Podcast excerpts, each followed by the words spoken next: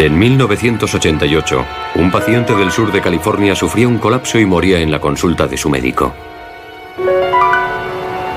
Pero al igual que muchas historias de Hollywood, fue pura ficción.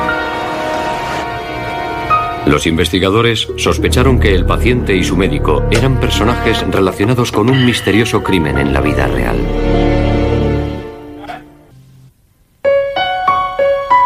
El doctor Richard Box, un neurólogo que había estudiado en Harvard, vivía en Glendale, California, a escasa distancia de Hollywood. Estaba casado, tenía hijos y una enorme mansión. Llevaba una vida de lujo. Él conducía un Rolls Royce y su mujer un Jaguar. Un sábado a primera hora de la mañana, en 1988, el doctor Box llamó al 911 diciendo que un paciente había muerto en su consulta de un posible ataque al corazón. Dijo que le había hecho un electrocardiograma y que todo parecía normal. Pero que cuando salió un instante de la sala de reconocimiento, el paciente cayó al suelo. Cuando llegó la ambulancia a las 7 y cuarto de la mañana, el paciente ya estaba muerto. El doctor Box identificó al hombre como Jim Hanson de 42 años, que era paciente suyo desde hacía años. La identidad de Hanson se confirmó por las tarjetas de crédito y el certificado de nacimiento que llevaba en la cartera. Pero a los médicos de urgencias les pareció sospechoso que el cuerpo ya estuviera frío y hubiera entrado en rigor mortis. El sargento James Lowry fue uno de los primeros policías en llegar al lugar del suceso. Parecía que las venas y arterias de la cara estaban rotas. Tenía ronchas por toda la cara. Habiendo visto tantos casos, tanto de muerte natural como no natural, mi impresión al ver su cuerpo fue que ya llevaba bastante tiempo muerto. El forense estimó la hora de la muerte comparando la temperatura del hígado de Hanson con la temperatura de la habitación. La temperatura corporal desciende un grado y medio cada hora después de la muerte. La temperatura de la habitación era de 22 grados y la temperatura del cuerpo era de 30. En base a eso, se podía calcular que la muerte se había producido unas 6 o 7 horas antes. Lo cual significaba que Hanson había muerto entre las 2 y las 3 de la madrugada, mucho antes de que el doctor llamase a los médicos de urgencias. Le dije al doctor Box, es usted un embustero. No le creo, todo lo que nos ha dicho es mentira. Siendo hijo de médico, el sargento Lowry sabía que allí había algo raro. El doctor Box era un neurólogo especializado en tumores y otros problemas neurológicos. Entonces, ¿por qué estaba tratando a un paciente con dolores en el pecho? Y por el aspecto del doctor Box, no parecía que le hubiese hecho al enfermo el boca a boca. Miré al doctor Box y su ropa estaba impecable. No parecía haber sudado y su pelo estaba perfectamente peinado. Yo he tenido que realizar el boca a boca muchas veces y sé lo agotador que es. Había demasiadas inconsistencias para que la policía lo aceptara. Yo sabía que aquella persona no había muerto como nos había contado el doctor Box y pensé que tenía que haber otra explicación. No sabía si podía haber sido alguna especie de encuentro romántico. No sabía si podía tratarse de una sobredosis de droga. Quiero decir que podía haber otras explicaciones de lo que había ocurrido allí. Y registrando la consulta del doctor Box, la policía descubrió una serie de objetos que no suele haber en las consultas médicas. Lo que encontramos durante el registro de la consulta fueron diversos juguetes sexuales que estaban dentro de la sala de exploración del médico, dentro de un pequeño armario con cajones, justo en la sala donde examinaba a los pacientes. Nos pareció algo bastante excéntrico. Dos semanas antes, la policía había atendido otro incidente en la consulta del Dr. Box. Un hombre al que nos referiremos como Bruce Smith dijo que el Dr. Box le había atacado en su consulta con una pistola falsa a altas horas de la noche. Puesto que los dos se habían conocido aquella noche en un bar gay, la policía concluyó que había sido una pelea amorosa. En los últimos años, el Dr. Box había tenido problemas profesionales y laborales. había perdido sus privilegios médicos en varios hospitales. Había pasado por un divorcio y había admitido públicamente que era homosexual. La policía descubrió que era cliente habitual de distintos clubes especializados en sadomasoquismo.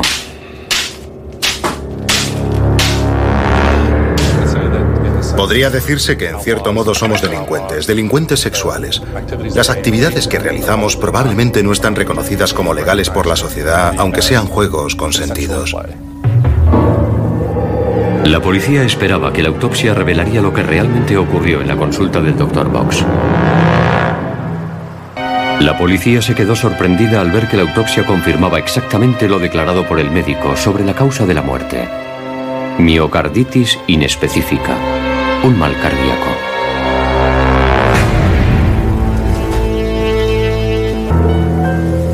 Hanson y Hawkins tenían una fábrica de ropa en Columbus, Ohio, llamada Sudaderas. Este es un anuncio de televisión de la marca Sudaderas. John Hawkins participaba en los anuncios.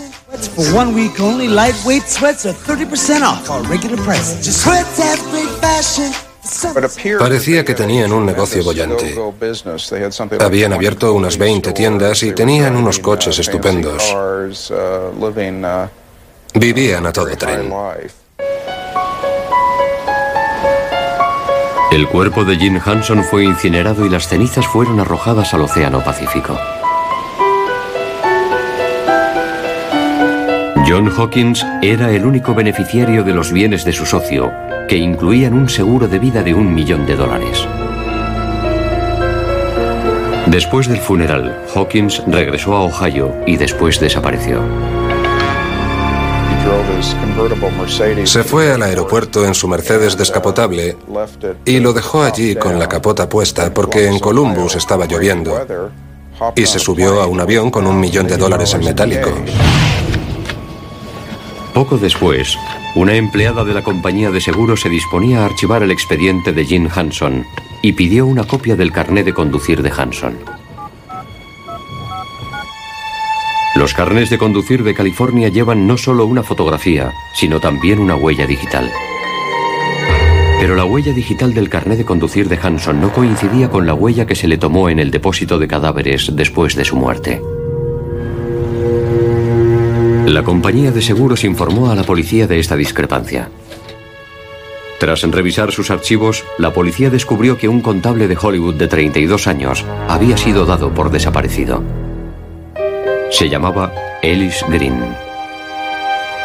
Cuando le enseñaron a la familia de Ellis Green la fotografía del paciente del Dr. Box, le identificaron inmediatamente. La policía se lo comunicó al Dr. Box y este se quedó impresionado. Dijo que el hombre que había muerto en su consulta era paciente suyo desde hacía años y que siempre le había conocido como Jim Hanson. Pero el teniente Perkins investigó más a fondo la historia médica de Jim Hanson y encontró una inconsistencia sorprendente. En las tres visitas a la consulta, el doctor Box le había hecho un electrocardiograma a Jim Hanson.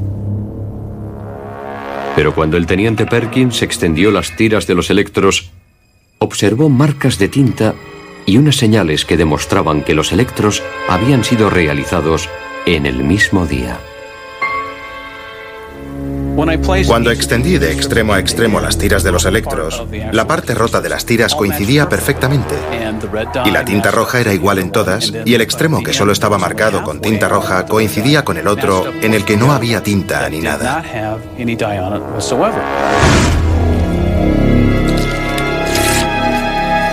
Esto era prueba de que el Dr. Box había realizado un único electro. Después rompió las tiras en tres trozos y puso una fecha diferente en la parte de atrás de los trozos y los archivó en la carpeta de Hanson. Cometió un error muy tonto, lo cual facilitó nuestro trabajo. Era la primera vez que podíamos decir, más allá de toda duda razonable, que se trataba de una historia médica falseada. Entonces, los investigadores decidieron analizar más a fondo la autopsia. Las muestras de sangre y tejido de Ellis Green se enviaron a analizar más en profundidad, utilizando el cromatógrafo de gas, que es capaz de identificar cientos de sustancias químicas tóxicas en el tejido humano. Sin embargo, no se encontró ninguna. Después, se llamó a un segundo médico forense para revisar los resultados de la primera autopsia. El nuevo forense observó signos de decoloración en la cara y en las yemas de los dedos del señor Green, lo cual indicaba asfixia. A veces, esta decoloración es muy sutil y desaparece poco después de producirse la muerte, por lo que es frecuente que no se detecte la asfixia. A pesar de que el doctor Box se declaraba inocente, fue detenido por presunto homicidio. Pero, ¿había actuado solo o estaba compinchado con John Hawkins? ¿Y dónde estaba el verdadero Jim Hanson?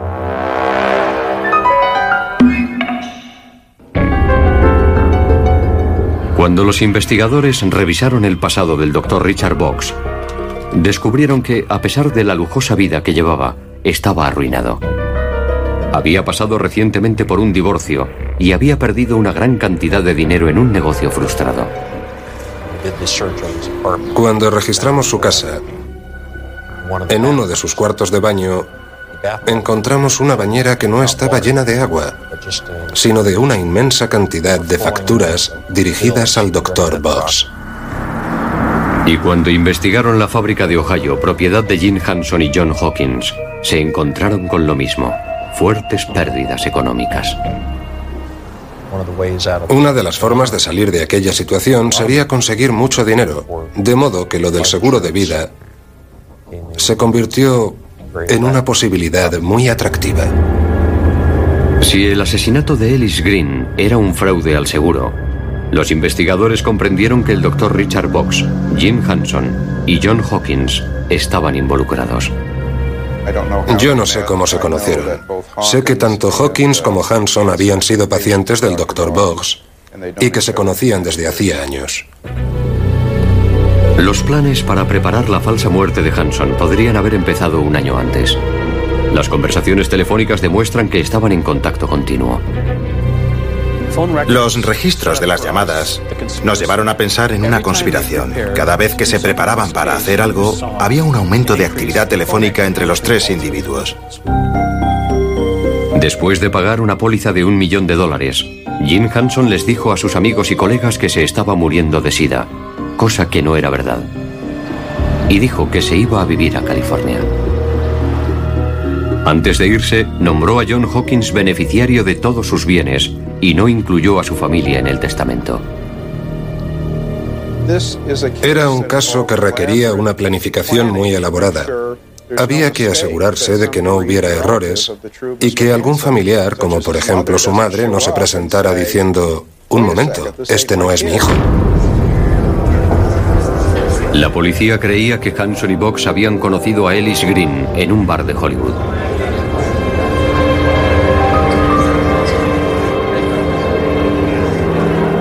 Green estaba en el lugar equivocado y en el momento equivocado. Reunía todos los requisitos necesarios. Se parecía a Hanson, era seropositivo y estaba muy borracho. Por lo que sabemos, Green era un hombre muy sociable y probablemente le invitaron y él se unió a ellos sin imaginarse cuál iba a ser su destino. En el preciso momento en el que los médicos de urgencias estaban intentando salvarle la vida a Ellis Green en la consulta del Dr. Box, un hombre que coincidía con la descripción de Jim Hanson se registraba en un hotel a tan solo dos manzanas de la consulta de Box bajo un nombre falso. Más tarde, el verdadero Jim Hanson recibía una llamada telefónica de John Hawkins desde Ohio. Y cuando se constató la muerte de Ellis Green, John Hawkins voló a California desde Ohio Identificó el cadáver de Green como el de su socio Jim Hanson. Se ocupó de la incineración y recogió el millón de dólares en la compañía de seguros. Después, Hawkins y el verdadero Jim Hanson desaparecieron, abandonando su empresa de ropa en quiebra y al doctor Richard Box para hacer frente al cargo de asesinato.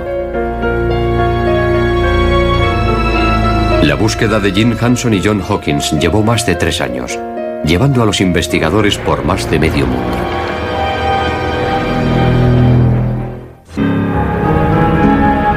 Mientras el doctor Richard Box seguía encerrado en una cárcel de California por el asesinato de Ellis Green, sus cómplices Jim Hanson y John Hawkins aún estaban a la fuga.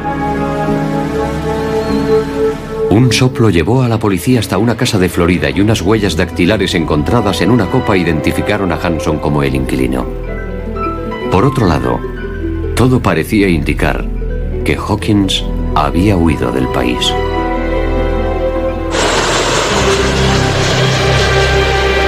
Algunos meses más tarde, Hanson fue detenido en el aeropuerto de Dallas-Fort Worth, recién aterrizado de un vuelo procedente de México.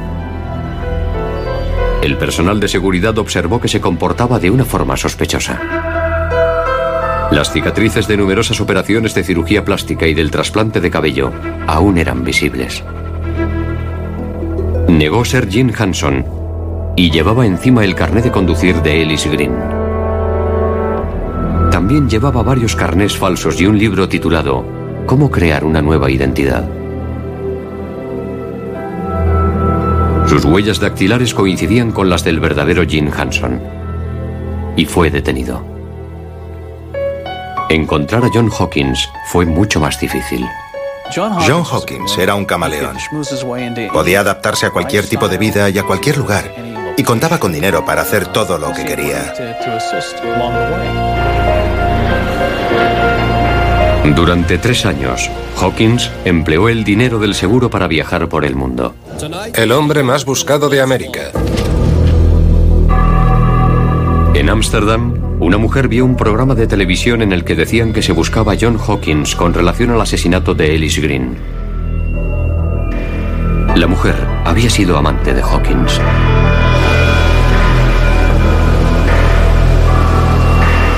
Con la información que ella proporcionó, la policía localizó a Hawkins frente a la costa de Sardina, a bordo de un catamarán llamado Carpe Diem, Vive al día. Cuando le interrogaron, John Hawkins mantuvo una actitud muy desagradable. Dijo, yo no soy el que ustedes creen, soy Bradley Bryan. Soy ciudadano inglés, este es mi pasaporte. Les mostró un pasaporte británico legítimo y les acusó de haber cometido un terrible error en la identificación. John Hawkins fue identificado por sus huellas dactilares. La fiscalía mantenía que los problemas económicos llevaron a Box, Hanson y Hawkins a cometer un fraude que les aportaría un millón de dólares.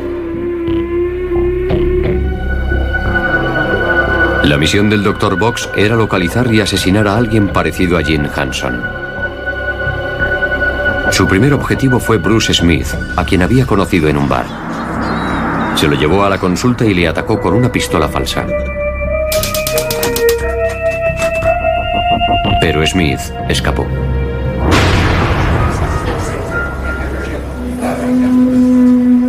Dos semanas después, el Dr. Box se reunió con Jim Hanson y juntos lo intentaron de nuevo.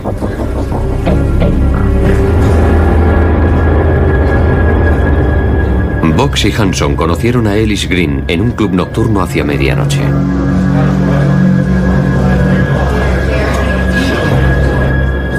Green tenía un nivel de alcohol en sangre de 2,8 y estaba muy borracho.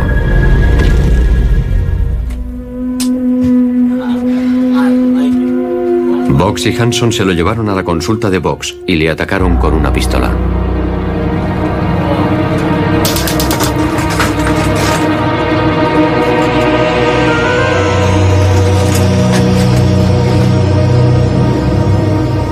Bueno, tú lárgate de aquí, ya me ocupo yo.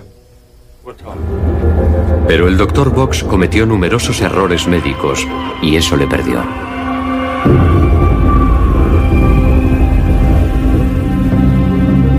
Mató a Green alrededor de medianoche, pero no llamó a urgencias hasta las 7 de la mañana.